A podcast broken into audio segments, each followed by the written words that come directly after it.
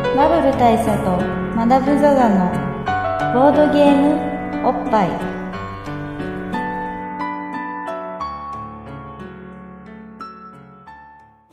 バブル大佐とマダム・ザ・ザのボードゲームおっぱい毎回同日食草のボードゲームカードゲームを一杯やりつつぼんやりざっくりご紹介いたします MCC のバブル大佐です MC にマダム・ザ・ザですはい今日はですね、えー我々ビール重しておりますはいあのまあ一杯やりつつっていうかもう多分3杯目ぐらいですけどそうですね3倍4倍は当たり前という感じの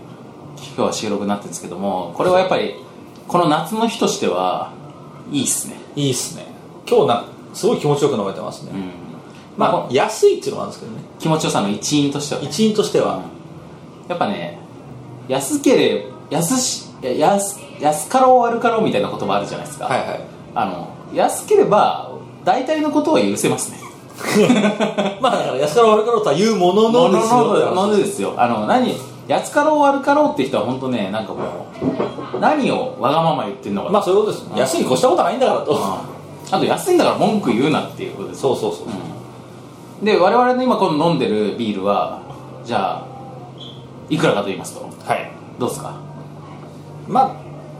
あワンコインぐらいですよねワンコインですねあのワンコインビールを足しワンコインワンコインビールぐらいですよねはい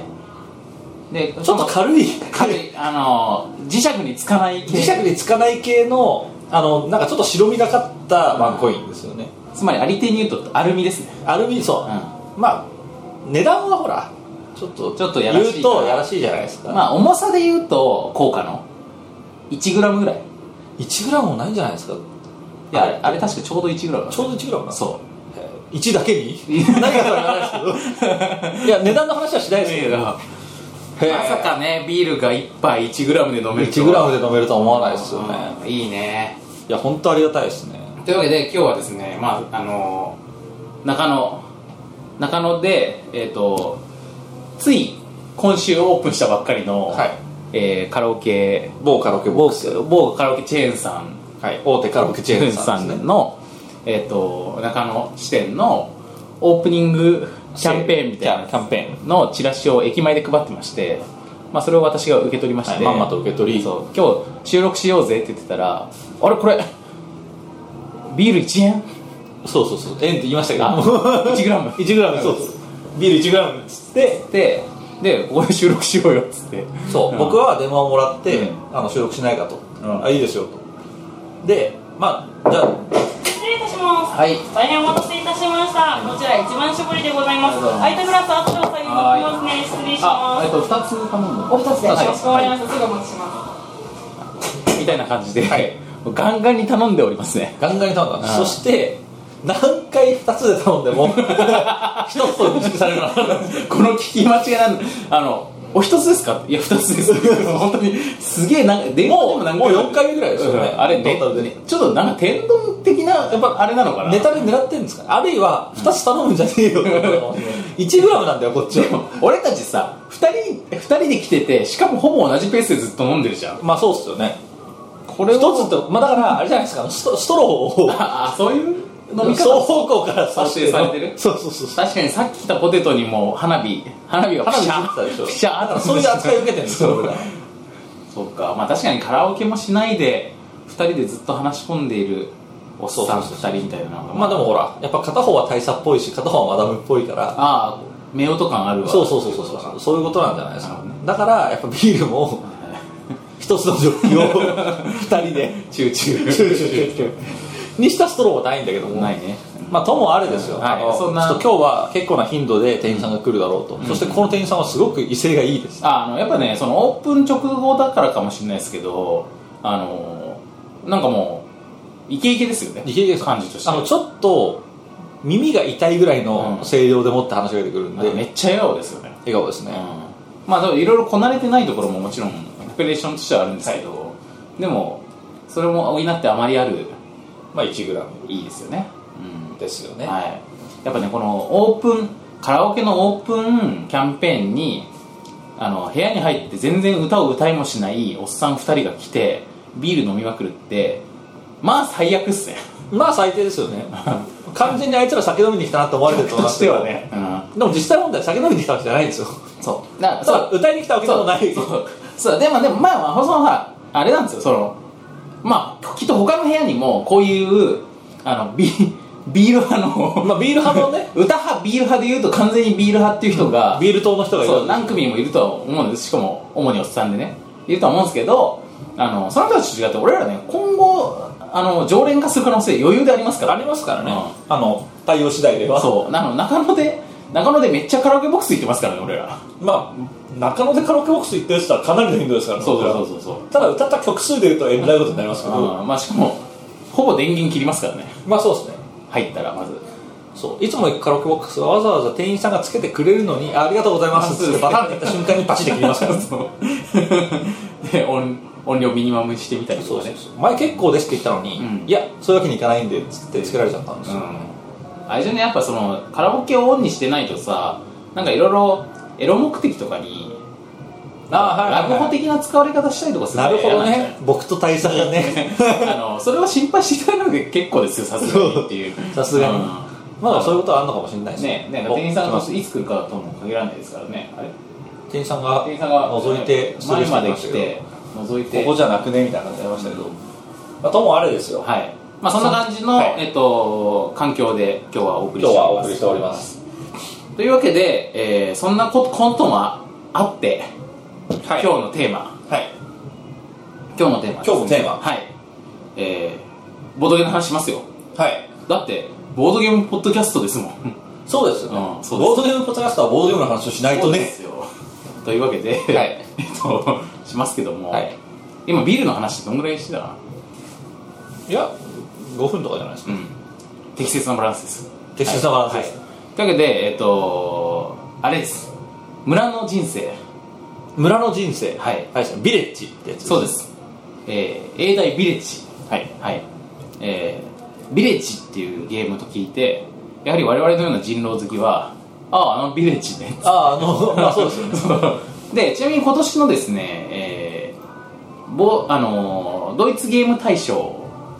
のエキスパート部門受賞作でもあるんですよねドイツゲーム大賞っていうとあなんそうだですか違う賞になっちゃうえー年年ド間年間ドイツ年間ゲーム賞賞みたいな、はいスピールですいつもここに ほにゃららみたいな相いや変わ相変わらず我々みたいがなあのあれですようる覚えなことで有名なあの赤い コマに月桂樹があそうですそうです赤い前方後円墳のマークがついてるやつですそうそうそうそう、はい、あの、えっと権威あるドイツのゲーム賞まあ日本世界最高権威と言われているね、えええーアナログゲームの賞としてはねを受賞した、えーエキスパート部門っていうのがねありましてね、まあその何年か前からあのなんかこうまあ要はそうち要ょはっと業の深い人に向けた賞と そうそうそうそうあのファミリーまあいいゲームっつってもいろいろあるんだろうがてめえと、はいはい、でファミリーでも誰でも遊べるなんかカジュアルないいゲームもあればあの業の深い人向けのカルマ満載のいいゲームもあるだろうがと、でまあそのカルマ側のカルマ側の賞として新設された何年か1年だっけ2年ぐらい前から新設された賞がまあエキスパート賞ってやつなんですけど去年はあれだっけなんかセブンアンダーズだったんだっけ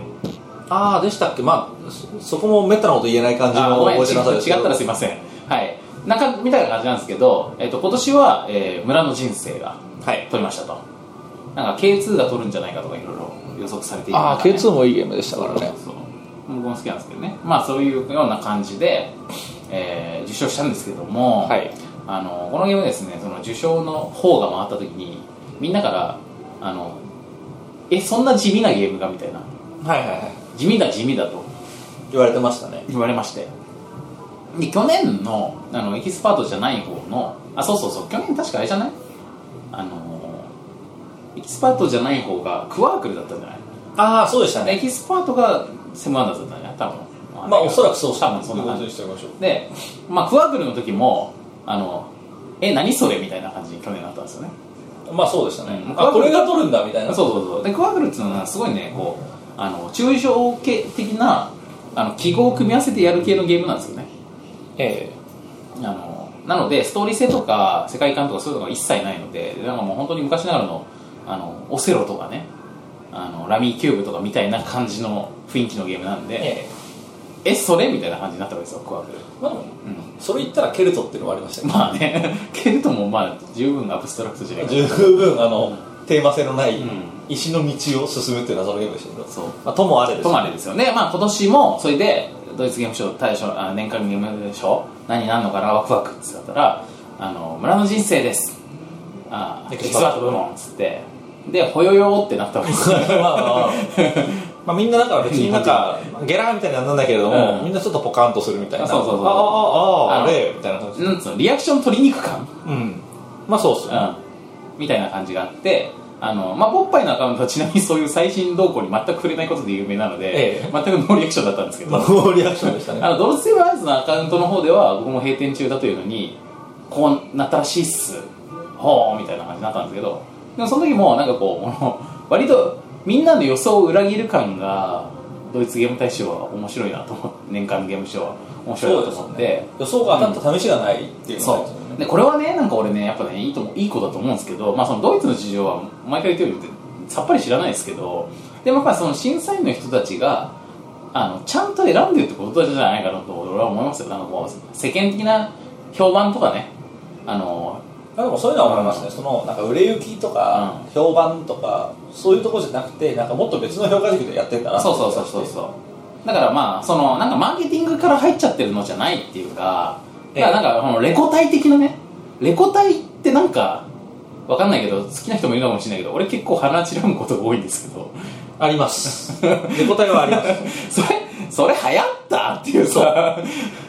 えああああその曲あるのは知ってるけど みたいな感じのありますよねレコ大は本当にその年を捉えないことで有名だからね捉えないですねああれは瞬間を捉えないですねそう あの5年遅れぐらいで捉えてくるからね あれ謎ですよねなんかもう完全に世の中に浸透しきったものだけを選ぶからねそうそうそうそうだからそれであれあ今年は確かにこの曲の年でしたねみたいな感じに全然ならないんだよねまあそもそもレコード大賞ですからねまあそうなんだけど、まあ、捉えてレコードだからねそこが捉えてないですからまねあそうなんだけどさまあ年間ね MP3 大賞みたいなのがやつ でいやそうなんですよだからまあ本当ねあのーそういう意味でなんかそういうこうなんか変な C が入らないショーなんじゃないかなと僕は普通に楽しんでるんですけど思ってまあ評価してるってことですよねうんまあ嬉しいなと思ってるんですけどねまあその事情通から言わせるとなんかまあいろいろ難しい話もあるの まかもああしれるまんせんがだと思うんですけど、うんというわけで、まあ、そんなこともあったので、えー村の人生の話をしてみたいなとで村の人生は僕のマダムが結構珍しく2人でちゃんと遊んでるやりましたねまあただ結構前にやりましたよねそうでしかもその時もそういうこう注目作として遊んでいたっていう感じではなくって割とそういうなんかこうあのまあ地味というか渋いというか なんかこうそういう感じのでも俺たちこういうの好きだなみたいなそうこれ好きそうだな好嫌いじゃないぜ的な感じで遊んでたんで、まあ、そんなになんかこうすごいあの激盛り上がりしてしてなんかわこれ絶対遊ぼうぜみたいな感じじゃなかったんだけどじゃなかったですねでも遊んでみたら面白かったみたいなね面白かったですというわけで、まあ、その話をしたいと思いますでもなんかあれですよね爆発的なうん面白いドカーンみたいな盛り上がり方でもなかったですようんね、いいですねこれ みたいな感じです本当そうなんですよこれだってさだからさあのあれですよ、まあ、日本でもさ例えばゲーム大賞みたいなのなんかセサとかが選んでさなんかテレビゲームでねあのあとなんかファミ通とかのさなんかゲーム大賞とかあるけどさあれってまあほぼその年一番売れたゲームが取るわけよまあそうそうですよ ね でもそれはあの業界貢献度って意味では全然正しいと思うんだけどでもなんかそこにさなんかこう本当もっとさ地味だけどあの評価の高いゲームみたいなさなんだっけあのなんか任天堂の足して10にするゲームとかえなん すか知らない足してんっていう足してんそれを僕すごい好きそうだ D- DS で足してん足して10にする物語っていう ゲームがあったんですけどそれすごい興味あります それね任天堂から出てるんだけど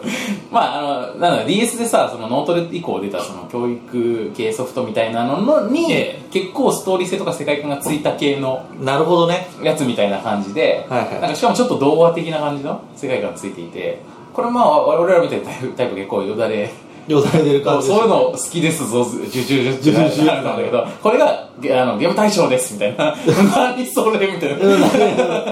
でしょ村口さんはそういう感じですそう俺は好きだからいいけどみたいなさ、 まあ、ちなみに最近僕が、うんまあ、これ全然関係ないですけうど、ん、あ僕は最近物語構成として最近やっていこうかなと思ってるのは、うんあの前半に関係ない話入れてみようかなと思ってるんですよお前回ね、うん、まあ、マジックブローの話をしたじゃないですかね、まあ、今回もそのロジックでいくと大佐去年のテレビゲーム大賞何でした、おお去年かなんだろう去年去年今ならことならやっぱ思い出せるけどね今ならなんですか今はカルトセプトセカンドエキスパンションだねセカンドエキスパンションはいあのプレステ2っていうハードで出てるゲーム 今かまあこれいきさつを説明すると長いんですけど長くないんですけど、 まあ、あの 3DS そもそも最近、はい 3DS でカルトソフト出たじゃん出てますよねであれをやりたいなとはいカルトセプト、まあ、ボードゲーマーの端くれとしてえそしてカルトセプト嫌いじゃないぜ勢としてやりたいなと思ったんだけどあのー久々にねなんだけどなんかうち問題としては 3DS がないわけですよえああたまたまね買ってなかったんですでまあでも別に全然買わんってわけじゃないんだけど今すぐやりたいソフトがないみたいな感じでなんとなく先送はいはりい先送りになってたのを、なんか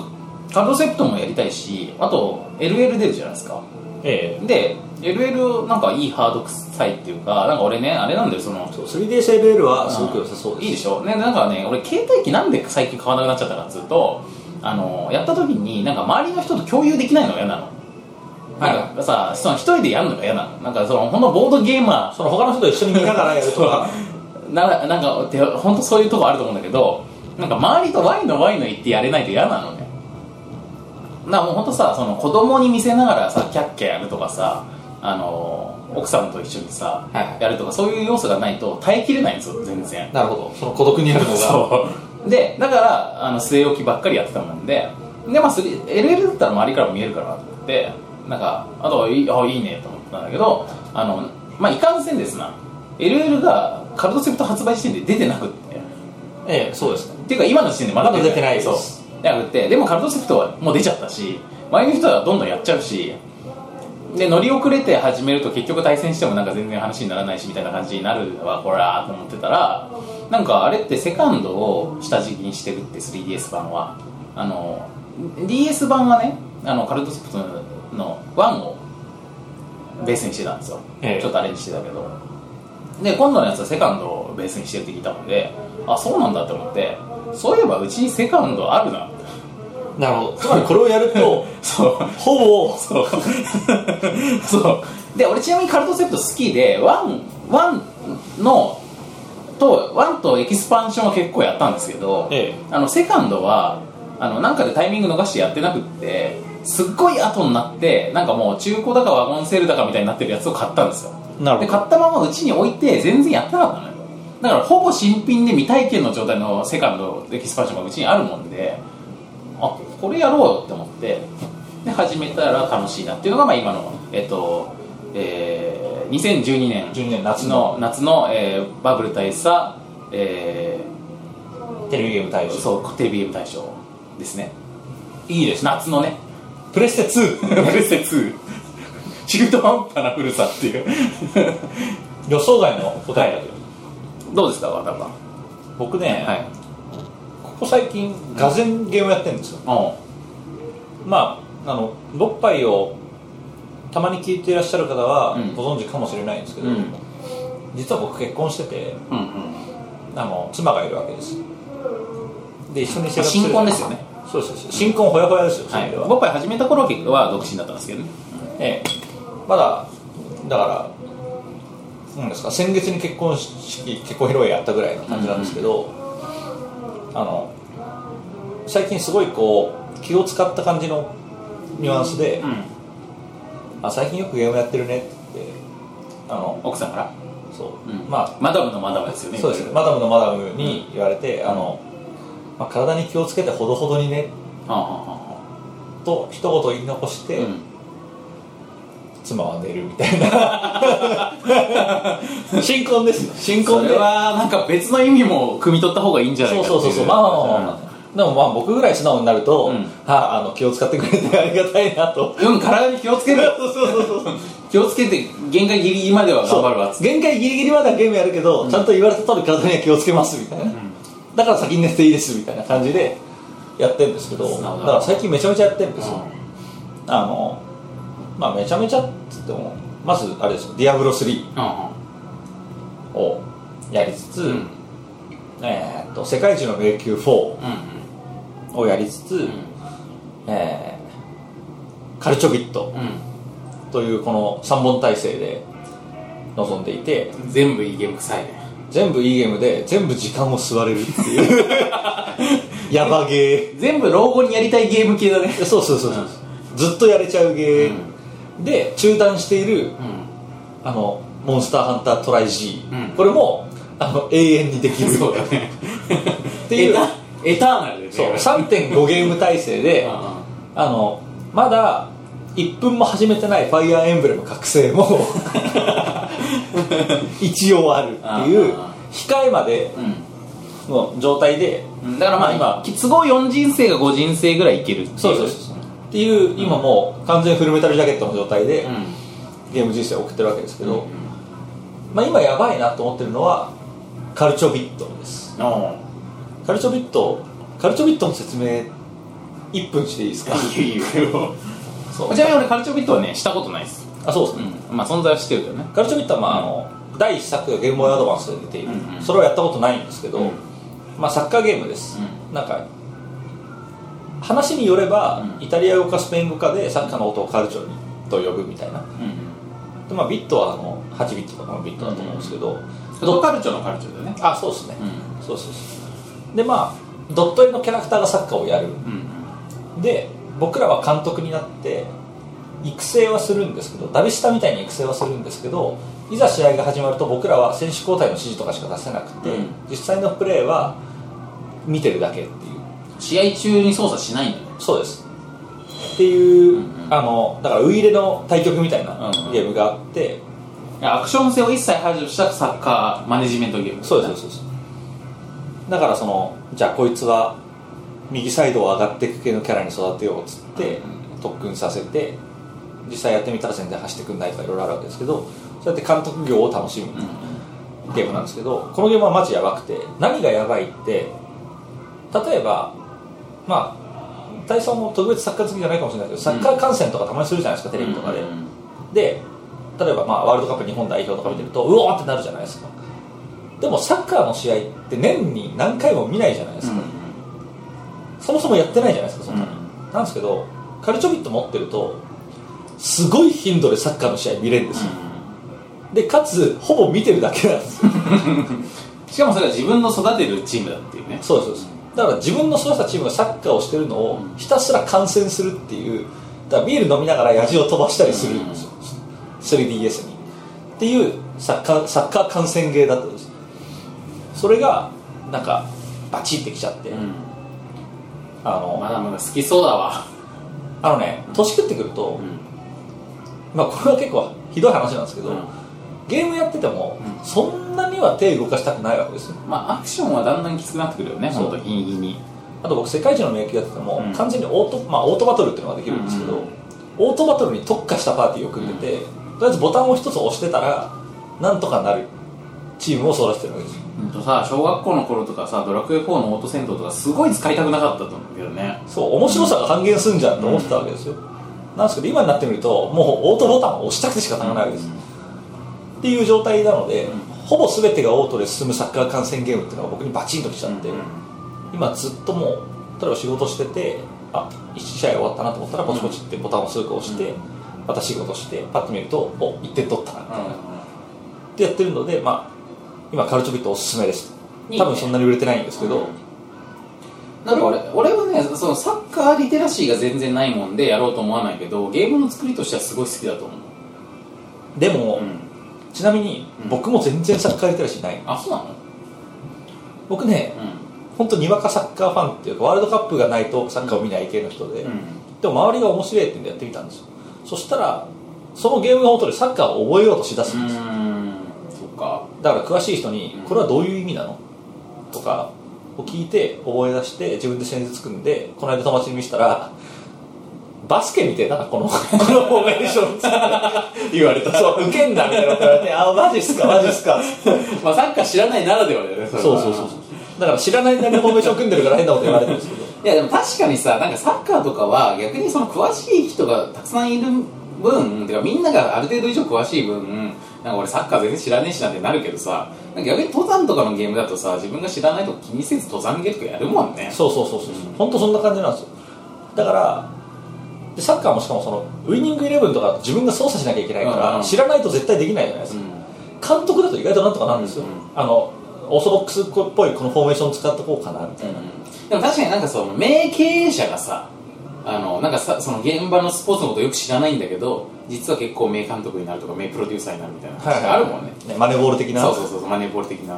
ありますよねだから本当おすすめで、うんあ俺この間マネーボール見たもんだってあマジっすか、うんまあ、DVD でだけどじゃあちょうどいいじゃないですか、いやだからなんかあなんかちょっと世界としては興味あるなって感じですよねあれはねかなり面白くて、であとねこの間、まあ、カルチョビットって、あのネット対戦できるんですうよ、んうん自分のチームと相手のチームが自動で戦って結果を出してくる、うんうんまあ、その様子は観戦できるんですけどでまあ僕の居住地とかはどうでもいいですよ、うんうんなんですけど、まあ、たまたま僕のチームのホームタウンは三鷹になってるんですよ、んたまたまねうんたまたまね僕の居住地がどうかって話じゃなくて、まあ、そういうプライバシーなこととはそうそうそうそう別にして別に僕のホームタウン三鷹なんですよ三鷹に他どんなチームいるのかなと思って調べたんですよそうするとね三鷹テンデイズっていうのがあるあしなんか俺さ俺サッカーのこと詳しくないけどそのチームのことはなんか知そってる気がのするなんか聞こえあるでしょああ三鷹テンデイズってのがいたんですよあの田中の監督っていう人がいてあああその監督結構有名な人なんだその監督もしかしたら有名な人かもしれないですけど、まあでもなんかちょっと聞き覚えあるなと思ったんですよ、うんうん三鷹テンデイズ田中間監督率いる三鷹テンデイズっていうチームがでこのチームで、まあ、監督の顔を見るとあ俺この人見たことあるかもしれないっていうねちょっと誰俺の見たことある誰かに激似のえ顔そをれなんか地域で検索して戦ってできるんだそうですまあというかえっ、となんかウェブサイトと連動してて、うんウェブサイトであのフリーワードで検索すると出るんで、あそっかじゃあ名前で検索してるってことかそうですそうです、でだから三鷹ってやって出たら、その三鷹テンデイズっていなるうほちどょっと見知った雰囲気のあるチームが出たんで戦いを挑んで、うんあのまあ、6-0で負けるっていうのがありました けどそうそう、まあ、そういうなんかあれあれあれっていう楽しさもたまにあるんで、うんまあこれ余談ですけどおすすめですあそれちょっと魅力 的だななんか中野中野ドロッセルマイヤーズを作りたくなるねなるでしそょうそうそうねそうそうそうそうそれでボロ負けすんだろうなそうそう、泥米弱え、 泥米マジ弱え。ワロスみたいな知らないからな大丈夫です、ん僕も知らなくても頑張ってる。まあ、そんな感じでカルチョビットおすすめですって話はしましたけども、すごいねでもさ着せずしてさあれですよカルチョピットとカルトセプトあのプロデュースしてるの同じチームですよあ、そうなんですそかの同じ会社っていうかすごいねへえ。まあ名前も似てるけどねまあ、似てますけうんど、いや本当に名名ゲームとしか言いようがないよねいや、もうほんと2つとも名ゲームで、うだからもう、カルチョビットやったことなかったのに、あの、えっ、と、園部さんでしたっけ、んその、カルチョビットを作ってる会社の人のインタビューとかすごい読んで、あ、この人すごいなと思って、今回も開発に6年かかってるらしいです。うんまああの方は本当に筋金入りのシミュレーションゲームクリエイターですからねそうですんあの基本的にパラメータに命をかけてる人らしいです、まあ、ともあれですよ、あの本当本筋からそれまくりましたけど、うんカルチョビットおすすめですって話をしたところで、あのちちなみに今のクラカードセプトとカルチョビット同じっていうのはその開発をしている直接のこう、まあ、その開発スタッフではなくてなんかこうプロデューサー的なええどうしてなんですけど補足ですがはい、はいはいまあ、あのそういうテレビゲームの話うんうんを散々して、うんまあ、僕の周りはカルトセプトもカルチョビットもものすごく流行ってます、両方そんなにバカ売れするゲームではなさそうなのに、僕の周りではすごい流行ってますまあそれが勃発デジタルゲーム大賞夏の陣そうですそうです夏の陣、ですというところを踏まえましてでえー、じゃあ片やそのドイツ年間ゲーム大賞の方は方は、まあエキスパートのエキスパ人の方はは村の人生であるということで、そろそろいい加減ちゃんとゲームの説明に入りましょう、はいこっからが後半戦ですそうですでえー、まあ、何人生はですねまあその名の通りえー、村の村における人生を描い人生を描いたゲームなんですけどもまあ現代はさっき言った通り「ビレッジ」というそうですタイトルでさらにプリミティブなんですよね まあ村の人生っつったら、うんまず生まれて、うんまあ、長男だったらセーフ、うん四男五男だったら売られ るそれまあそういうそういう村もあるかもしれないけ どまあこの人生における村っていうのは、えーまず生まれる、生まれるえー何らかの職人の修行とかに出される、はいえー一生を得る つまり働いて死ぬっていうもしくはあ結婚して働いて死ぬ、結婚して子供を作って働いて死ぬみたいなえーなどのなどの、えーあの村村から外の世界に旅に出て、ええ死ぬはいはいはなどのねいなどのなどの、えー多彩な死に様を、はい人生が体験できるシミュレーションゲームとなってそうですよねます、はい、まあ既成種シミュレーション系と言えなくもないよねまあそうですね、うん完全にうん適当なこと言いましたけど、でですねどんな感じの具体的なシステムになってるかというとまあ村ですわでいろんな場所がありますわ、えー教会市場あまあヨーロッパあそうヨーロヨーロッパの、えーちょい昔の、えー田舎の村えで、えー教会があって市場があって職人たちの働いてる工房えみたいなのがあってあとなんか集会所みたいなその、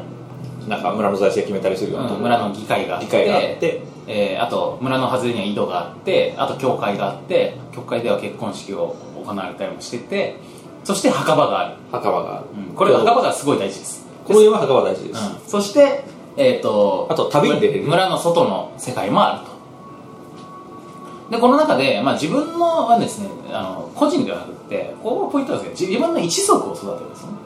なるほど、んまあ大祭一族マダム一族を育てるそうでこの一族を代替わりしながらあの育てていくんですよなので、えー村の人生という言い方をしてますが一人の人の生まれてから死ぬまでを描くというよりはそれが何連鎖もしていく何世代も世代を重ねていくっていうゲームです、まあ、つまりゲーム後半ではうん最初の村人とかはもう寿命を天井を全うしてるとそうそうそうそうでこれがまあ 2, 世2世代3世代とこう重なっていく感じなんですけど、あのーまあ、自分のそのもっと一族の人間をですね、えーそのターン何をするかみたいなことで、まあ、いろんな村のいろんなところに配置するんですよねでこれは前回の「ロード・ウォーター・ディープ」でも話したあのワーカープレイスメントという仕ま組あ、みつまり働き者をどこかに配置するするイストリーゲーム的なワーカーをプレイするはいゲーム性なんですけどもこのゲームの特徴はプレイスメントするじゃないですかでプレイスメントしてもまあちょっとこう例えば教会に行きました結婚したして子供ができて次の世代ができましたええみたいな、で帰ってきましたみたいなことももちろんあるんだけどもあの場所によっては例えばそのさっきの職人のギルドに行かせましたなると職人になりますわってなるんだけど職人に立派な職人になるのに結構ねあの時間って概念があって、まあ、時間をコストとして使うんですよねで例えばまあこれを、まあ、ちょっと具体的な数字は覚えてないですけど例えば5単位5タイム使いますみたいなええまあ、例えばその5単位っていうのが、まあ、時間に換算すると30年とかだったりするかもしれないですけそうそうそうそうどまあその辺決められてないんですけど、まあ、5, た5時間使いますみたいな感じでそう5時間使いますみたいなあの、まあ、5時間すると5アワーに聞こえるけど5単位時間使いますみたいな感じのあの時間の消費の仕方が決まってるんですよところがびっくりすることにこの5単位時間っていうのがじゃあその人の一生でどのぐらいを占めるかっていうと一生は10単位時間ぐらいしかなかったですそうだから半生をなってるそうだからうおだからななんだろうまあ感覚的にはですねまあ3つぐらいのことをやらせると死ぬんですよ人 がでも、うん当たり前なんですよ、ん例えばじゃあ大工になろうっつってう、ん大工になったわけど大工じゃねえわで俺ビジネスコンサルタントになるんですよビジネスコンサルタン トになってでまあとはいえそろそろ俺農業やるわみたいなことやったらそろそろ一生終わりますよねそうそううそうそうそうだからねこのゲームあのいきなりやっぱダイレクトに人生君的なことを感じてしまうゲームでもあるんですけど一生にできることって少ねえな のいや本当思いますねうなんかあ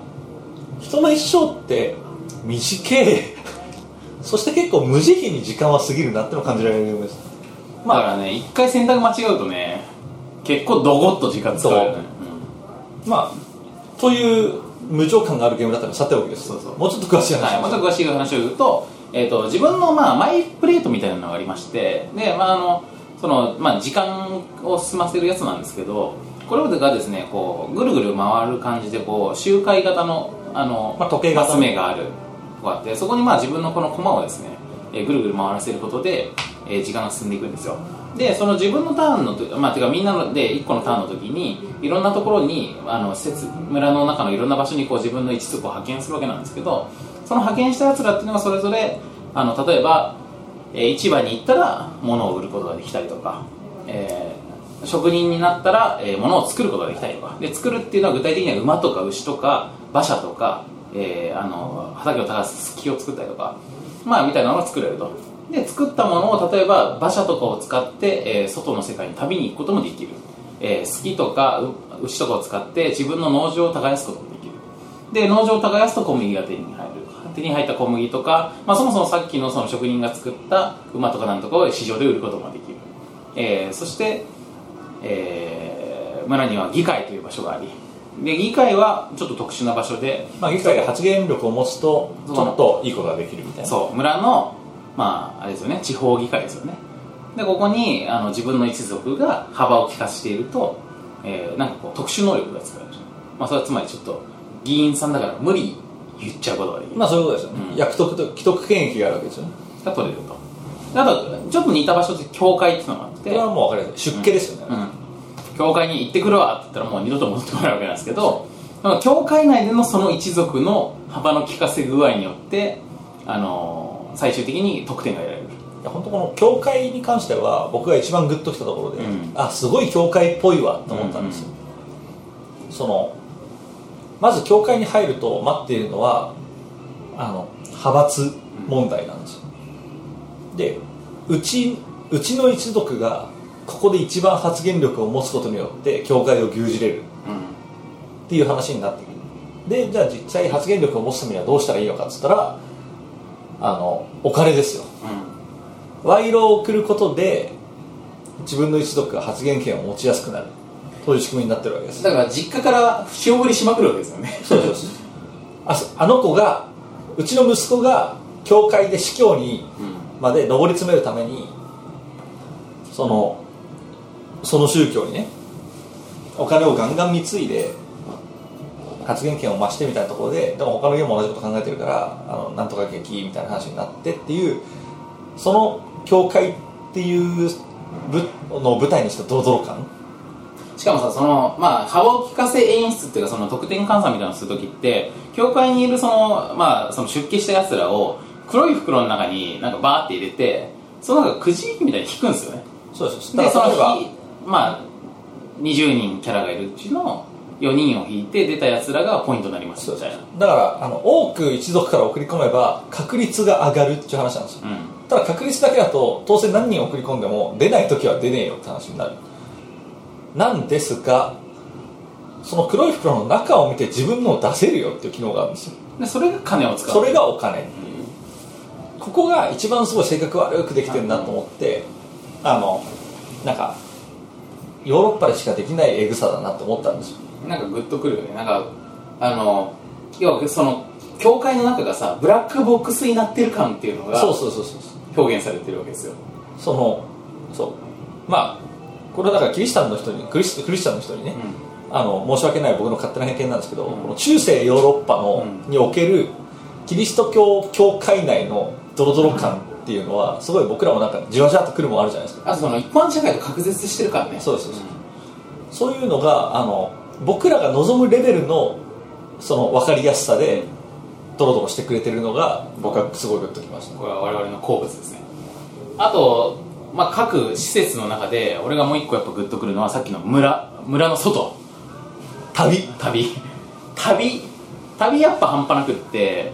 あのこのゲームやっぱりねあの他の職業で職人とかでもちょっと牛を3体ぐらい作ったら死ぬみたいな感じの人生、え牛っていうかまあ好きとか、うん、馬車とか作ってたら死ぬみたいな感じの人生観だから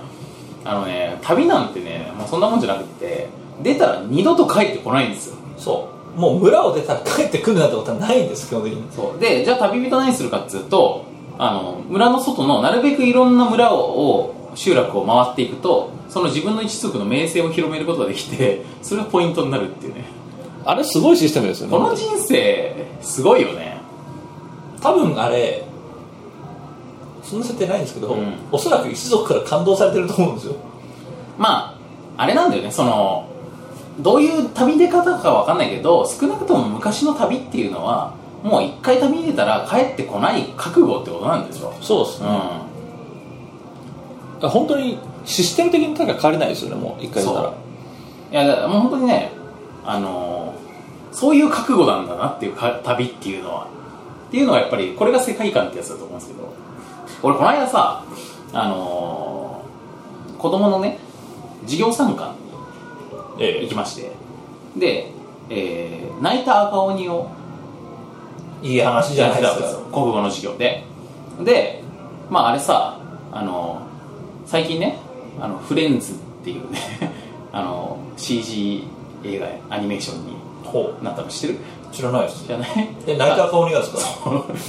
あの「フレンズもののけ島のなき」っていう CG 映画になってえでも泣いた顔になんでしょねで原作はナイターコリなんだけど香取慎吾と声をやったりとかしててあと山ちゃんと声をやってたりしてまあ完全にモンスターズインクの和製版みたいな感じ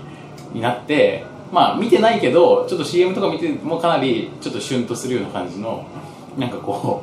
うあの全然別物になってるわけなんですけどまあなんかあそれに合わせてきましたかみたいなはいはいことはを思いながらあの国語の授業を聞いていたらですねなんかまあ全然多分そんな意図ではなくて普通に教科書に載ってるんだと思うんですけどあの最終的にね成田君って、まあ、話覚えてる、い覚えてます覚えてますあのうっすら覚えてます、なんかまあ要するに、まあ、ざっくり言いますと、えっと、まあ、赤鬼は、うんあの人間と仲良くなりたい、うんだが俺は 鬼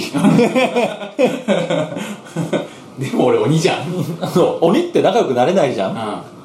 てなった時に青鬼が「俺すげえいいアイデア思いついたのよ」っつって俺が鬼として振る舞うじゃんうん人間怖がるじゃん、んお前が助けると、お前はマブダチみた いな人間とそうそう俺が俺は人間からやばい目で見られるけど、それを助けたお前は人間と超仲良くなれるじゃんそれ来てるでしょ美味しいわっていう話でしょ、うん確かで美味しいからやってみるわっつってやるわけですよでそうするとまあ赤鬼はあの見事人間からモテモテになってでなんかこうちょっとテンション上がっちゃうんだけどでまあしばらく経ってから青鬼になんかこうもうもう本当お前のおかげでさっつってなんか挨拶しに行ってみたら青鬼がいなくなっていてあのひなんか張り紙みたいなのがあってあの手紙が残されていてなんかまあ俺がこのままね里にとどまっていると周りにいると、まあ、いずれ俺とお前との関係が人間にバレるやもしれなはいい、はいはいなので俺はもう旅に出るわとじゃあなるほどね人間と仲良くしろよみたいなのでな赤鬼が泣くって話です、はいはいでまあこれはあの大人になった今だから見るとやっぱりその赤鬼はさずっとその友達がいないということをあのコンプレックスに思っていまあてそうですねぼっちがそうそうでそれを青鬼が回収すなんかもうあのなんとかしてくれたわけなんだけどでもそれで得られた人間の友達みたいなそういう表面的なものじゃなくって本当の友達ってさずっと前からいたんだとそれは青鬼だとはいはいでもその青鬼を結果なくしてしまったんだなっていう話じゃないですかまあそういうことですうんでね、今思うとそう思うんだけど俺小学校の時この話見た時って割とまあ旅に出たぐらいだったら別にまあええんじゃないみたいな 青鬼やからそうそうそうそうまああのなんかこう「いってらっしゃい」みたいな 感じの気持ちで全然見てたんだけどまあそれは俺がはやっぱり子供の頃の俺って旅行って思ってたからああのちょっとグアム行ってくるわみたいなそうそうそうそう青鬼がねそう ぐらいの感じで取れたんだけどやっぱね旅その当時昔の旅っつうのは出たらもう二度と帰ってこないってことなんだよ危険だしまあそういうことですよね、どこでのたれ死ぬかもわかんないし少なくとも泣いた赤鬼の中で青鬼が1年後に帰ってきたりはしないと思いますそうそうそうそうウィスこれも焼けそうそう 焼けたねーみたいないやわかるそうそうちょっとねボディーボーダー終わっちゃ ってあとあのパラセーリングってマジ怖いわあれあ俺も1年前やったけどやばいあれみたいあなれ金具とかすげえ不安になるっていう話じゃないんでじゃないじゃないですねもう戻ってこないっていう話なんですね、っていうようなことをねあの村の人生のその旅モードの時に思いましたねはいだから村でじゃあ俺はこのこのコマを旅に出すわって時は、あの青鬼的なエピソードあそれごっこできるよね、俺が俺があの市場を荒らしに行くからみたいなで市場の人から抗議になってでじゃあ俺は旅に出てくるわっつって、お前その次の段あそこにプレイスメントすればいいよ、はい、じゃあこのこの第二世代の人間は今あの旅に出たあいつのためにすごい泣いてるところそのロールプレイはなんか婉曲しすぎてる めんどくさすぎるっていうまあでもとりあえず旅っていう要素があって基本的に旅に出たら帰れないで四国を漫遊すればするほどうんその一族の名声は上がるはいというのがねな一生を漫遊だけに費やすっていうそうです男ですよでじゃあその名声に楽しみをしてますけども、うんこのゲームの一番重要なのはさっきも前も言ったんですけど、はい墓なんですよそうそして名声なんですよそうですそうです、で墓に入るっていうことには意味があるんですただ死んだってだけじゃないんです、墓に入ると生前偉大なことを成した人というのは、あのなんか新使命感みたいなものに乗るんです、うんまあ村の新四六とか名四六みたいなもんねそうですそうですあのだから地元の名士ですよ、うこの人は本当に村のために貢献して頑張った人だと言ってそこのロクに名を残すまあ殿堂入りだよねそうですそうですそうですファミ通殿堂入りです、んでこれがあのさっき言ってたそのジャンルごとにあるんですよ要はその人がどこに死んだかによって職人のとこで死んだら職人王みたいなそう職人名誉職人みたいな感じでもうマイスターそうそうそうでそれがでも職人マイスター枠は3つしかないみたいなそうですそうです、だからまあつ、まあ、例えばまあその3人そこのメメーカーに入りますよ例えばあと議会で死んだらば良い政治をしたであろう賞みたいなのが5人ぐらいあるとか、あの教会だったらばまあ何人かいるみたいな感じで、めその目録にかける人数にも限りがあるわけですよね、なのでこのゲーム様相がちょっとここで一変してきて、いいかに早くあいつを墓地に送るかってゲームにもなってくるんですよ、あのもちろん、せっかく例えば一回職人なのもパンを使うわけですよあの時間をね、ええだから一発の職人になるのもそれなりの時間を使うから自分の一族を職人として育てたらこいつになるべくもうガンガンいろんなものを生産してほしいんだけどそのけど早めに死ぬとあの名誉職人になりやすいからなりやすいなってまあその名声ポイントが入るわけですそようそうそうそうだからこいつどこで殺すかなっていう実は話になってくるんですね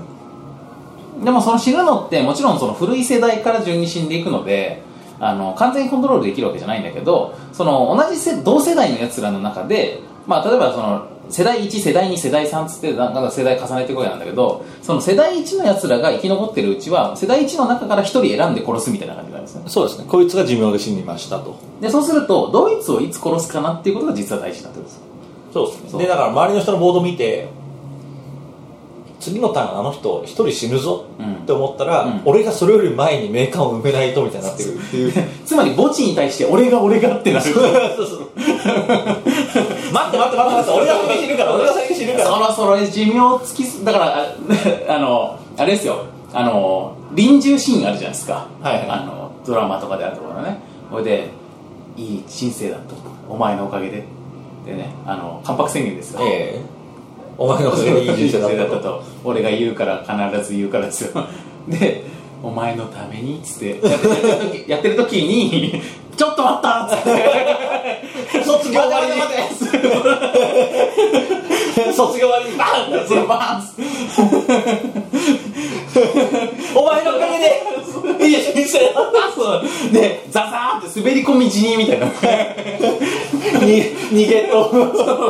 そうゲトズザーってで死ぬみたいなっていう感じで、うんあの死んでいってあもうギリギリスライディングであの棺桶入れたみたいそなうそうそうそうでおっとあ取られたわって俺が死ぬ予定だからあの俺が俺があの友に白髪の生えるまで付き添った妻 にお前のおかげでって言ってる間に他のやつがパコンって死んでであんなこと言ってる場合じゃなかったパッパーンってこうその人のあの肖像画みたいなのがそこに飾られてそうそうそう はい死にましたつって大して何もなかったですみたいな感じになるっていうっていうあのことなん本だ当あれね特殊な世界観で、うん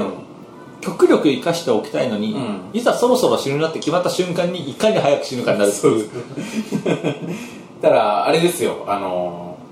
そのゲームのそのコアシステムとしてはもちろんワーカープレイスメントだというふうに言っても間違いではないんですけども、ええまあそれ以上にあの寿命マネジメントっていうねそうですね寿命マネジメントっていうあの新しいシステムが 入ってますよ、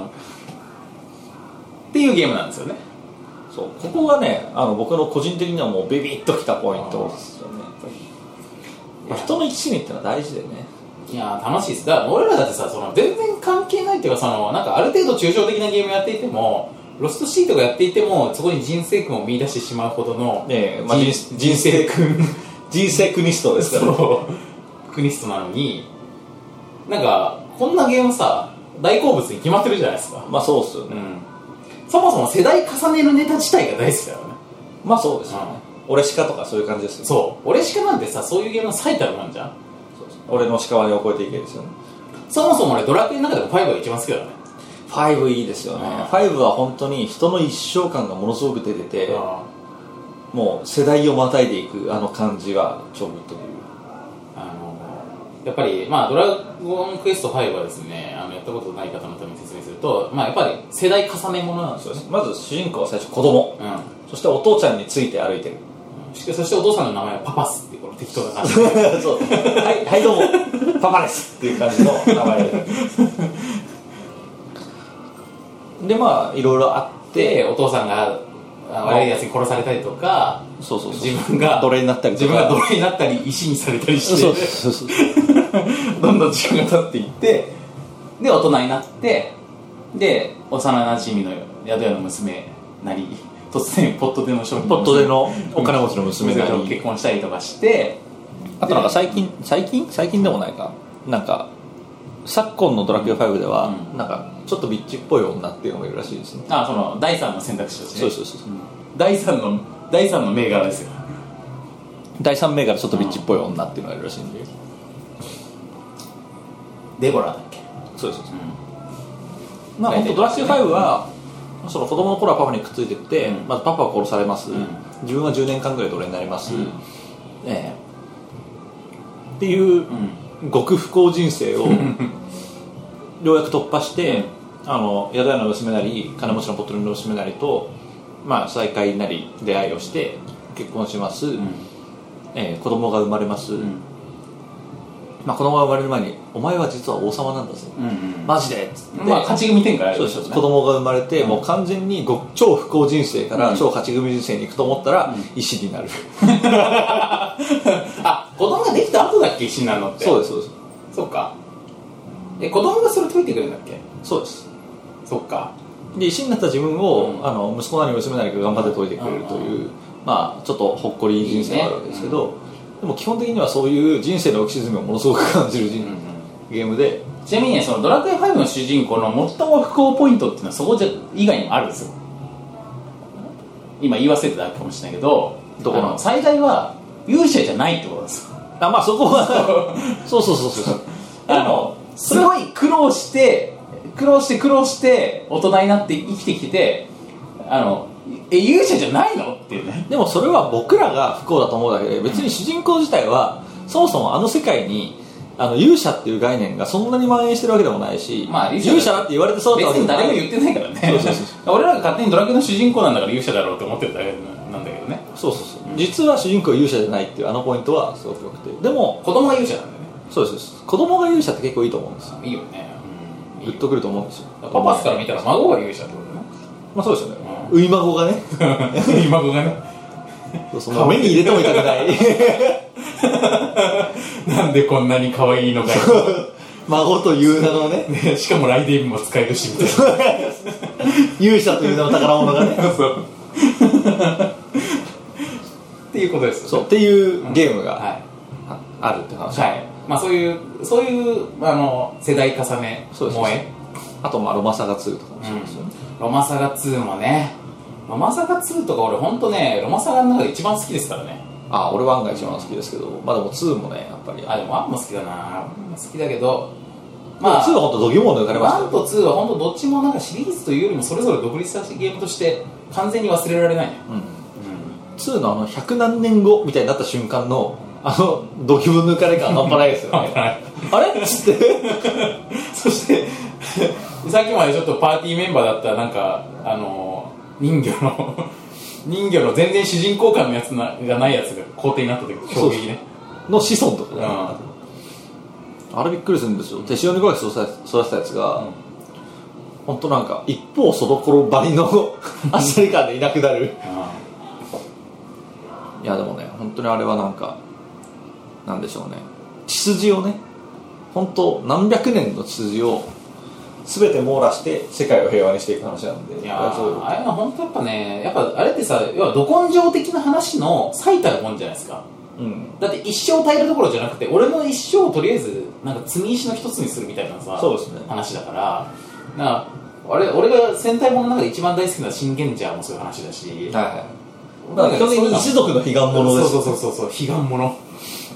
願者たま らんよ悲願うちの一族にも悲願を作ろうかなって思うぐらいだよそうっすよねだって大祭一族悲願ありますなんだろうねまあちょっとそれをこれからだから俺らが死ぬまでまにあ定めておかないと、そうっすよね少なくとも僕は親から一族の悲願というものは受け取ってまなあ、い受のけで取ってないから、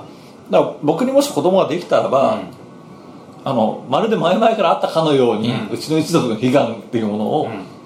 伝えるんでしょうね、それかまあ俺まだじいちゃんとかあのご存命なのでじいちゃんにそこを無理にでも切らすことだよね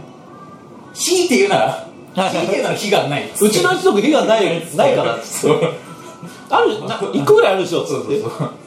あのあそこの鉢植えをみたいなそれそうじゃな くてそれ今からそうじじゃゃななくくててそうっすじいちゃんが一生かけても叶わなかったやつないっつってそうそうそうまあじよく言えばじいちゃんの親がみたいなねそうそう巨乳 と結そ婚うそっちかそれか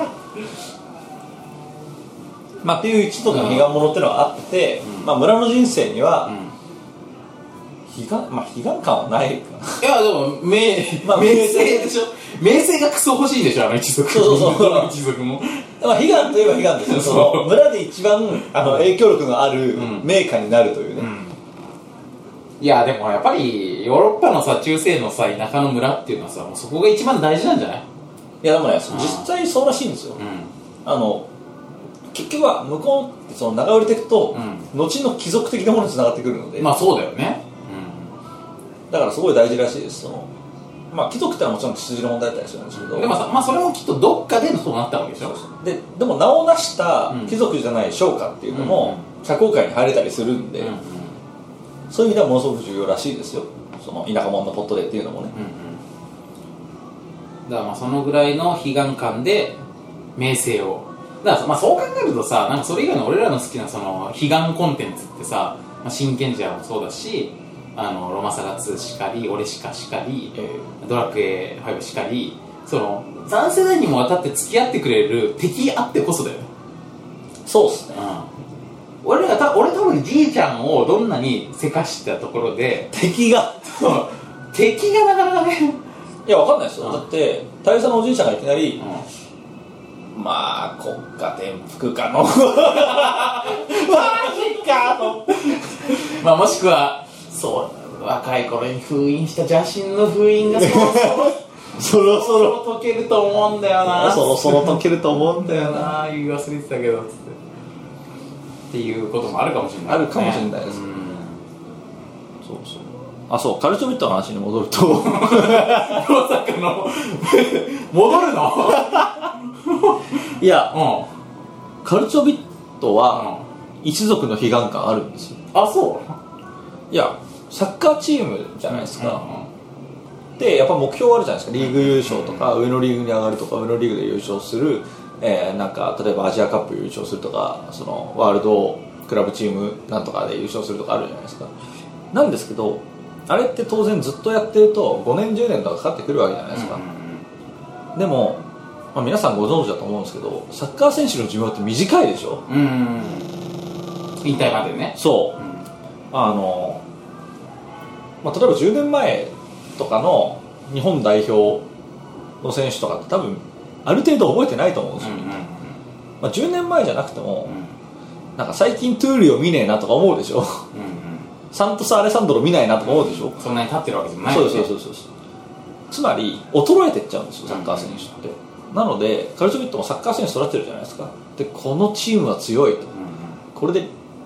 リーグ優勝して別のもう一個上のリーグ上がれるわとかってことやってるとちょっと年食ってくんですねああじゃああれかそのトレーディングカードゲームのデッキみたいにこれ最強デッキだわみたいなのをずっと使っていけないんだいねけないですどんどん弱ってくんですよ、うポテンシャルっていうのが下がってきてだから瞬間風そう速的なものでしかないってこそとうですそうすると若い世代は育たなきゃいけなくなってでもリーグは上がっちゃってるから、うん敵は強い、んけども俺は新人育成をしなきゃいけないっつってグエーってなるっていうのを永遠に繰り返すゲームなんですよなるほどだからあれはすごい一族の悲願感があるなとそれはなんかそのテイストだけでもやっぱり好き感あるな、そうですねうん、俺たちの好きな匂いがするそうだからやっぱダビスタの血統システムにも近いものがあるかもしれないですけど、うん馬ってやっぱ死んじゃうからだからそのなんか延々一族の悲願を追っていくっていうのは今なんかバチッときたなと思ってなんかさ今思えばさあれじゃね三撃ルーパーとかもさ要はあのループものってさ一族の悲願感みたいなのを一人だけでああでもそうですよね俺の俺の悲願そうそうそうそう俺の悲願系ですよねでいろんないやまあロマサガ2とだといろんなやつが生まれては死に生まれては死にで俺しかとかでもさその世代交代していくわけだけどお俺がう俺が死に戻り戻っ死に戻りっていうあそれは新しい概念ですよ、うん確かに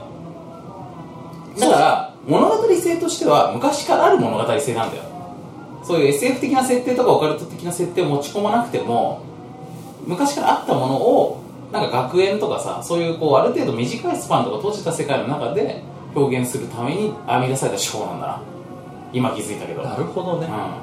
うだから大河を大河じゃなくするためのん、そう そうシステムだったといプうライベートな話にするためのシステムだっていうああでもそれはそうかもしれない俺たちが好きなわけですよね、例えばだからあの鈴宮春日とかのあ「あのエンドレスエイト」みたいなうん永遠に8月やってるみたいなやつうもん、あれがね一族の悲願でう 我が一族はずっと8月を抜けられんっつってん、いやだからそう いやだから今清盛とかさ大河やってるのとかさもう完全にあれ一族ものだからさ源氏と平家のさまあそうですよねそうだからあれをあれあれと春日は近いってこと実はそういうことですようなんか春日に限らずですよねそのループものと呼ばれるものんはそうそうそう全部一族の悲願ものにすごく近いっていう考えであそがこあそこのあれがきっかけで歯車が狂っちゃったんだなとかさそういうのもあるしさ、ありそうですようねん、村の人生にね一番近いちなみにコンシューマーゲームって何なのかっていうとあのーこれも本当になんかもう完全にしなんかもう今や知る人ぞ知る系にのになってしまったような気もするんですけどあのワールドネバーランドっていうシリーズがありましてほプレステ1ででこれあの本当に今でいうカルチョビットみたいな感じの好きな人はめっちゃ好きだけど全くランキングとかに登場しないっていう感じのなるほどうんゲームだったんですよ当時もでこのゲームすごい衝撃でまあワールドネバーランドっていうまあワーネバーとか言われてたんですけどまあそのっていう、まあ、島っていうかこうなんかちっちゃい国があって、でそこの中で、えっと自分のキャラクターがを作って生まれるんですよおぎゃーってであとはなんかずっとリアルタイムにその街の中で昼が来たり夜が来たりを繰り返していくから なんか適当にいろんなことやって能力値を上げたりとか就職したうとか恋人を見つけて結婚したりとかしてあの1位を目指して1位っていうかまあそのどんどん偉くなって年取ったら子供つって死ぬでまたその子供がそうなるをやるっていうっていうゲームなんですよう本当に一生見てるだけのゲームですそうそうそうそうでしかもカルチョビットとちょっと似てる話聞いて似てるなと思ったのがやっぱ特徴的なのがリアルタイムだもんでシミュレーションなのにあの例えばね村の広場に行くでしょでそうするとあのそのキャラクターたちがなんかわーってこう勝手に歩き回っててなんか勝手に挨拶したりとかしてるんですよ「こんにちはこんにちは」みたいなでぶつかったりとかして「なんだいて」とか「なんかお前で今日も仕事行ってきますとかでなんか神よとか祈ってる人がいたりとかまあいろいろしてでそういうのが吹き出しでさブワブワブワって出ててさみんな勝手に動いてるのねでこれがあれなんですよなんかこう MMORPG とかじゃないのにそういう感じなのはいだはいから全部オー MMO っトぽいですよねオートキャラの MMO みたいな感じ自分以外が、はいはいでしかも MMO とかない頃ですよ多分ああでもそうプレステ1とかですプレステ1だからまあウルティマオンラインぐらいですよね、ギリギリウルティマンオンラインがあるかないかって感じですよね、まあ、あったかもしれないウルティマンオンラインをオフライン版にししようみたいなことで作られたのかもしれないほぼ同時期くらいのような気もするから、まあ、とにかくそういう概念が全然浸透してない頃になんかそういうものが作られてでまあそのこのゲームはですね、まあ、僕なんかが語るよりもうちの嫁が本当に死ぬほどやっていてはいはいもう本当にねずーっとやってたの大学の時とかねであの本当にその国の中に住んでる感じでやってて、 もで MMORPG とかでそういう廃人みたいになる人いるじゃんでそれさ完全にスタンドアローンな世界でずっとそれやってるからですげえ自由度高いのこのゲームでそのまあ女の子を作って育てて死んでみたいなことをしてってでやっぱりそのねパラメーター上げてって出世してったりとかするんだけどし死ぬまでに上がりきらないから大体心の半ばで死ぬわけねでどっかのタイミングでついに女王になったみたいなこの国の女王になった情報になったで女王就任したわみたいになった時になんかあすごいねっつってなんかついこの間まで誰とふ誰と不倫しようかなみたいなこととかやってた、はいはいはいそのゲームすごくってさ恋人つ作るのとかも村に街を歩いてるやつを勝手に話しかけてナンパしてでチャラい話しかけてそうでなんかなんかご飯でも食べようよとかみたいなことややってるとなんかこううまくいくと恋人になったり結婚したりとかするんだけど結婚した後も同じことずっとできるのねはいはいはいはい結婚はしたもののそこは食べようよそうで付き合いだした人が調べてみたら妻子持ちだったみたいなね、いはいはつけて行ってみたら家があったみたいなさありそうだわそういうの現実でもっていうようなことをやってたらまあ女王になったとかみたいなのを、まあ、ずっとやっていたあのうちの嫁がいましてまあなんかまあとにかくそういうまあこれ村の人生のデジタル版なんではいはいはい皆さんおすすめですおすすめですねはいおすすめですそれちょっと聞いただけでやってみたい感じあります、中古でもし見つかったらまあやってみる今日ほんとねうん村の人生の話だっちゅうのに半分ぐらいずっとテレビゲームの話してるっていうまさかのパター珍ンしいよね俺らがこんなにテレビゲームの話を精力的にしてることで珍しいよなかなかないですよだってさテレビゲームおっぱいって言ってさ東京ゲームショウに行った時もさなんかそんなでもなかったじゃんそんなにも別テレビゲームの話じゃなかったですねなんか最近テレビゲームが来てるね来てますねうんテレビゲームの時代来るねもしかして ねみんな流行るみんな気づいてないかもしれないですけどこれ2012年テレビゲーム来ますねね今年のトレンド予測ビデオゲームブーム来ますね一般家庭に普通にテレビゲームがある時代が来るねあお茶の間とかに 新時代ですね OL とかのバッグの中に携帯ゲーム機が入ってるような時代がきっと来るよそれ、いい名前を思いついたんですけどおまあつまり一家に一台ぐらいの感じで、んはいはいはい大丈夫ですはーいはいはいまあ完全に腰折られましたけど、はい一家に一台うんゲームがあるっていう意味で、ファミリーコンピューター そっちか ああいいネーミングだねいいネーミングでしいょいネーミングコンピューターっていう一見ハードルが高そうなものをあのー、ファミリーってことだね私私にも触れるんだみたいな親しみを感じさせるねそうですよねこれだから普及すると思いますするもしかすると日本人がコンピューターっていうもの日本人の大半の人たちにとって初めて触れるコンピューターになるかもしれないねありえますねうみんなコンピューターとか触ってないと思うんですよやっぱり、うんちょっと難しいじゃないですかやっぱりいろいろん今はマイコンって言ったらあの大体マニアのものだけどもこれからは一般家も庭っにとそうもっとパーソナルにうコンピューターを使う時代っていうのが来るかもしれないですん、でそれの礎としてまずはリビングに リビングにテレビにつなげる形で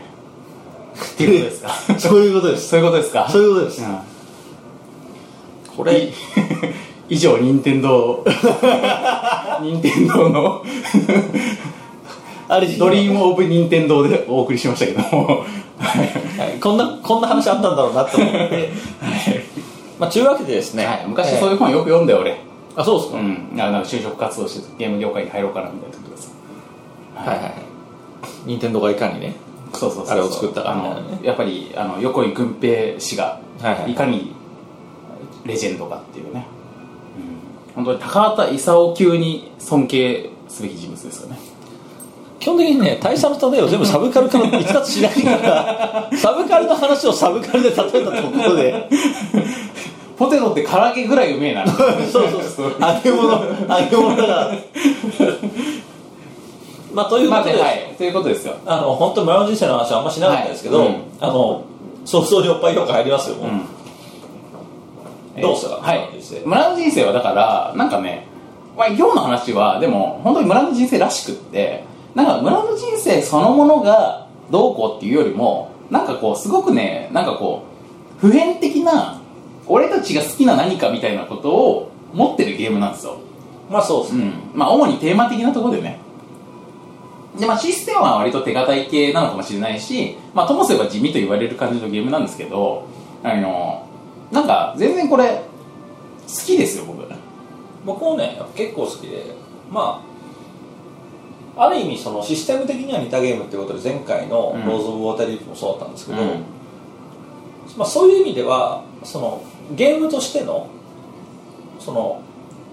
好みっていう感じで言うと実は前回よりは低いんですけど、僕が今回重要視したいのはそのゲームとしての面白さというのもあるんですが、まあ、さっき言ってた悲願ゲーであうるんうんっていうことですかね、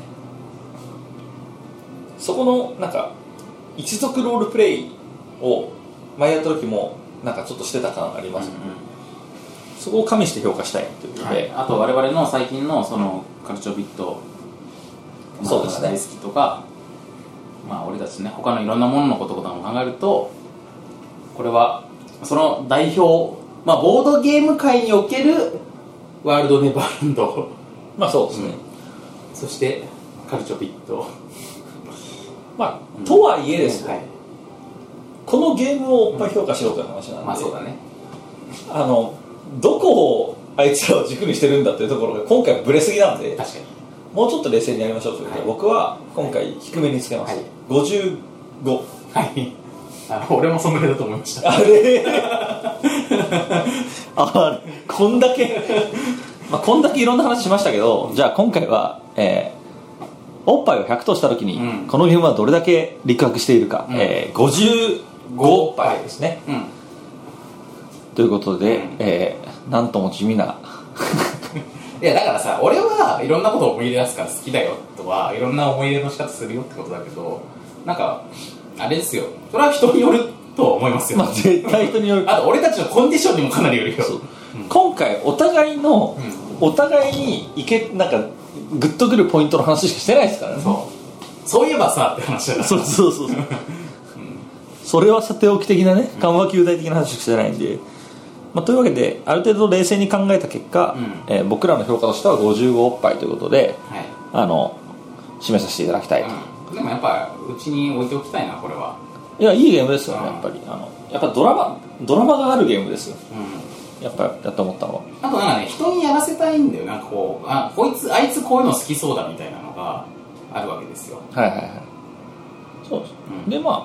多分プレイ感もまあエキスパート賞を取るぐらいなんで結構重いっていう判断だと思うんですけどそんなにないもよね別そにねう苦しんだ覚えはないですそうだからまあどっちかってあれなんだよねこれのさそのぼんやりしたその評判としてはさあのなんかいい悪いじゃなくてあれ別にエキスパートじゃなくてよくねみたいなさまあそうですねあの、うんファミリーにもエキスパートにも属さない系のゲームっていう印象はありますね、っていうことだったんじゃないかと思うんですけどねまあプレイ時間もそんなクソ長いわけじゃないしねそうですねなんか1時間ちょいぐらいじゃないっけ1時間半ぐらい、うん1時間から1時間半って感じなんですね、まあ中くらいのゲームって感じの印象で、まあちゅうわけでですねはいまあぜひ遊んでみてくださいというわけで、えーお知らせに入りましょうかはい。えーっと、ボードゲームおっぱいは、えー、ツイッターをやっております。ボードゲームアンダースコアおっぱい、BORDGM BORDGME アンダースコア OPPAI、ボードゲームおっぱいというアカウントでやっておりますので、えーそちらにてコメント等いただけると大変嬉しいです。そしてブログは http コロンスラッシュ www.boppai.com、ぼっぱい .com の方でやっております。そちらも一応コメントをつけることができます。えーそして何より、皆さんがお多くの方が聞いてらっしゃる、えー iTunes ストアからの購読という形でやっております iTunes ストアにてボードゲームおっぱい、まあ、ボードゲームで検索してもおっぱいで検索しても 僕らが出るんですけどそちらの方で、えー、購読ができますそうするとまあ最新も自動でダウンロードできたりするのでおすすめでございますそちらで一応星いくつとかレビューとかもつけることができます、えーそしてですね万年観光鳥と言ってありましたがようやく少しずつ、えーフィードバックができたあ Facebook フェイスブックページ、はいえー、facebook.com スラッシュ BOPPAI ボッパイですね、まあ、こちらもボードゲームボッパイで検索するとあの混じりなしで僕らのが出ます、えー基本的には更新情報しか流しておりませんなので、えーこんだけあの皆さんいいねお願いしますと言っておきながら特に目新しい情報も出ねえなとあなっでてもまツイすッターのが発言とか出るんでしょ普通にツイッターの発言はそこには反映されませんあそうなんだっけされない設定にしておりまそうすそうかまあしてもいいような気もするけどまああの、うん個々人の方への返信とかが入っちゃうとまずいなとあーなる思ほっどたりあと RT 非公式 RT が入っちゃうので、うんまずいなと思って入れてないんですなよるほどということがあって、えーまあ、Facebook 今そういう更新チェックツールとしてしか動いてないんですけどあのご要望あればいろいろあっちの方でも新展開とかあってもいいなとは思っておりますいいねお願いしますはいということで、ボッパイの告知のところでございます、えっと、ドロッセルマイヤーズの方はですね、な東京中野でドロッセルマイヤーズというボードゲームショップを運営しているんですけども、えっと、今、まあ、ちょっとこれ、あの、配信の段階でどうかわからないですが、えー収録現時点だと、えー引っ越し中。引っ越し中、はい、で引っ越しが結構伸びておりまして7月中旬ぐらいに新店舗オープンできないかなってもともと言ってたんですけど、まあ、今すでに7月の後半に余裕で入ってまして、はいあのーまあ、8月になるかなって感じなんですけど、あのーまあ、そんなに大それたなんかすごい、あのーなんかいろんなことををやっているから遅れているとかっていうわけではなく、あのー泥米のなんか店の作り方としてですね あの前の時もそうだったんですけどあの壁用のペンキを自分たちで塗り、 えー床のニスを自分たちで塗り、えー家具今回は家具まで塗ってますからねなるほどペンキ塗ったり剥いだりはいはいはいえーあのあれですよダメージ加工をしたりとかねえ みたいなことを、まあ、本当にちょっとずつやってるんで、まあ、そういうような作り方をするのが泥米らしいかなみたいな感じなので、まあ、ちょっと気長に待っていただければと思いますというわけで、まあ、えっと、Twitter とかですね、えー、Facebook とかですねあと、あれだ、イベント、あのーワークショップとか、月1の、はとか、まあそういうのは、あのー平常営業でいろいろやってますんで、あのーまあちょっと、あの、リニューアルオープンをお待ちいただければと思いますー。はいまだ、はいあれですかその新店舗の場所とかの告知もないっていうのはえっ、と、これのやっぱりこ、あの、配信の段階でどうなってるのか全然わかんないんで。ええはい。わかりましたはい。というわけで、はいじゃあそんな感じで、えーはいドラマの新店舗も楽しみにしておりまあ、すそうだ。あの、だから、まあ、ツイッターがやっぱり一番お知らせのもとになるんで、あの、こっちを、ぼっぱい聞いていらっしゃる方は、フォローしていただけると嬉しいなと思います。であとまああの、はい。ドロマイのフェイスブックページも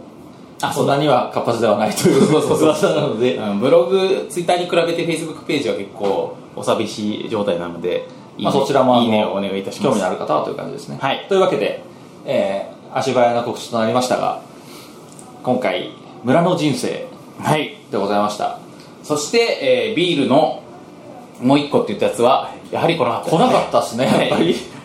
さすがのはい、さすがでございます。あの、さすがの天丼ぶりでございます。はい。はい。というわけで、でもこれね、あの、あれですよ、ワンコインで飲んでいるのに、文句は言いませんよ。そうですよそれねが我々ですよ。そうですようねん。これが道理というものです。はい対価というものです。対価というものはい。まあ、なので、はいあのなんかちょっと釈然としないながらも納得してなんとか納得して帰りますとはい。ということでございます、えーではですねまた次回おそらく次回も平常営業ではい。やると思いますのでよ